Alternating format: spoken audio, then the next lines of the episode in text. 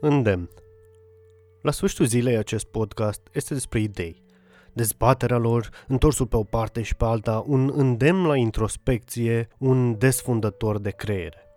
Însă avem un dușman. Și acel dușman e mai vocal și mai agresiv decât am fost noi învățați să fim. E un dușman pe cât de opulent, pe atât de discret, pe cât de evident, pe atât de parșiv. E vorba de prostie, care se manifestă, evident, prin proște. Și cum zicea proverbul, mama proștilor e mereu gravidă. Am să pornesc de la prezumția că ascultătorii mei nu sunt patriotari sau religitari constipați mental care se simt ofensați la orice. Adică dacă cineva are o idee diferită de a ta și tu nu ești dispus să o rumegi măcar o secundă, să ai curajul să devii vulnerabil la ideile altora punându-le la îndoială pe ale tale, atunci deja ești pierdut. Dacă nu ai curajul să zici, da, am mâncat căcat, atunci când mănânci căcat, atunci ai o problemă. Însă revenind, cum spuneam, inamicul este prostia prin exponentul ei, prostul. Și motivul pentru care văd un pericol imens pentru mine, pentru noi, pentru ideile noastre, pentru progres în general, este că prostul nu e doar prost, mai crede că are și dreptate.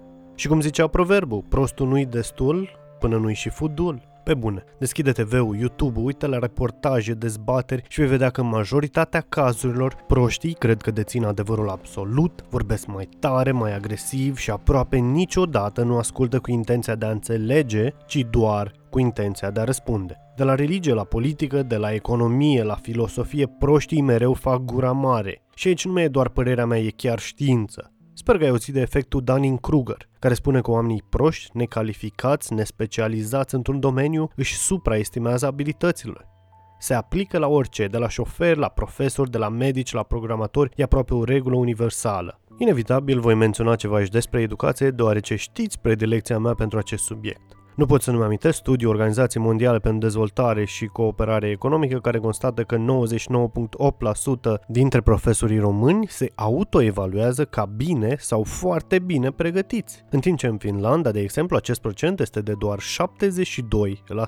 În același timp, testele PISA o găsesc pe Finlanda mereu în top 5, pe noi nu prea ne găsesc. Deci la noi profesorii sunt buni, însă elevii sunt slabi și răi, iar la alții profesorii sunt semnificativ mai slabi, însă elevii sunt mult mai buni. Cum vine asta? Țin să menționez că testul PISA analizează abilități de matematică, știință și citit, și nu la modul filosofic și abstract. La matematică, de exemplu, este testată abilitatea aplicării ei în scenarii reale testul de citire nu se referă la fluența în citire, ci la abilitatea de a înțelege un text, de a găsi sens în acel paragraf, de a înțelege ce a vrut să zică autorul, nu de a repeta mimetic un comentariu, cum au înțeles toate profesoarele mele de limba română, cu excepția uneia la care am făcut meditație și efectiv salivai de fascinație când îți explica ceva. Ba chiar reușea să-l facă până și pe Ion, un personaj interesant, mimând cum el iubea pasional pământul când îl strângea în pumn pumni și acesta îi se scurgea printre degete. Sau arătându-ne strigătul lui Munc ca să ne explice starea de spirit a lui Bacovia după ce a mers o zi prin glod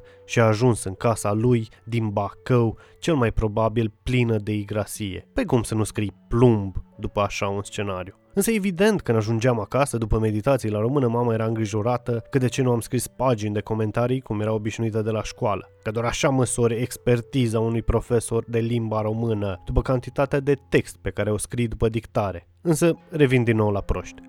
Personal nu aș avea o problemă atât de mare cu ei. Însă pe mine mă îngrijorați voi, ăia deștepți, calificați, profesioniști, care se subestimează, crezând că ce e ușor pentru ei este ușor și pentru ceilalți, deși lucrurile nu stau așa. Da, Asta e problema cu efectul Dunning-Kruger. Cei nepregătiți se cred experți, iar adevărații experți își subestimează calificarea. Ca să nu mai zic de sindromul impostorului, unde mulți oameni cu realizări reale se simt nesiguri de realizările lor și au o teamă irațională de a fi expuși ca falși. Dacă trăiești în România, n-ai cum să nu fi văzut, de exemplu, disputa Tudorel Căveși. Pentru cei care vor să vadă despre ce vorbesc, le recomand să caute pe YouTube, vor găsi ambele discursuri. Căveși a vorbit liber, fără să citească, mai bine de o oră și ceva, și apoi a răspuns pe înțelesul tuturor la toate întrebările presei. Iar a doua sau a treia zi vine Tudorel, care începe să citească de pe o foaie cele 20 de puncte ale sale. Nu răspunde întrebărilor ziariștilor și pe deasupra mai râde și sinistru. dar face asta nu înainte de a-și enumera realizările sale academice și cât de șmecher e el cu un discurs sfărăitor și presărat cu greșeli de exprimare. Nici măcar nu vreau să dezbat cine are sau nu dreptate, cine e corupt, cine nu e, însă diferența de profesionalism este evidentă.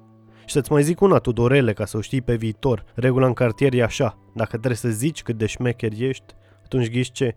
Nu ești șmecher. Iar tu, ascultătorule, răspundeți singur la următoarea întrebare. Dacă ai vrea să te informezi, ca student sau pur și simplu ca om, cine ai vrea să-ți explice? Cineva care te ascultă și răspunde întrebărilor tale specifice sau cineva căruia doar îi place să se audă vorbind? Așa că vă îndemn pe voi, e de munciți pe brânci ca sclavi și mereu studiați lucruri noi și mereu încercați să deveniți mai performanți, mai pregătiți, să fiți mai agresivi, mai aprigi, mai răi și nu agresiv la modul să luați la bătaie proștii. Deși uneori eu am impulsul ăsta, ci mai degrabă agresivi în a vă promova ideile, în a vă împărtăși soluțiile cu alții și a nu aproba tacit prostia. Vă recomand o lună, o săptămână, la naiba măcar o zi, fără frică, care să aplicați măcar o dată eternul slogan al maestrului Tudor Gheorghe când se urcă scroafa în pom, cine tace nu e om. Nu cred că există rău mai mare pentru societatea în care trăim decât refuzul de a spune prostului că e prost.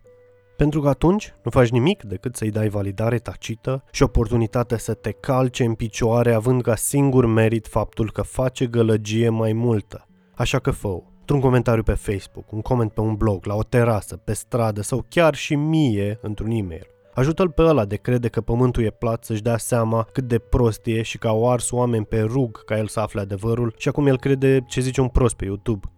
Amintește-i prietenului care zice că ești prost, că nu cumperi Bitcoin, că el n-a condus în viața lui o firmă și că toată viața lui a fost un angajat. Sună pe de care mereu îți dă sfaturi financiare, că ea n-are decât o casă și o pensie și că nu e o problemă în asta, doar că să nu-ți mai dea sfaturi despre afaceri.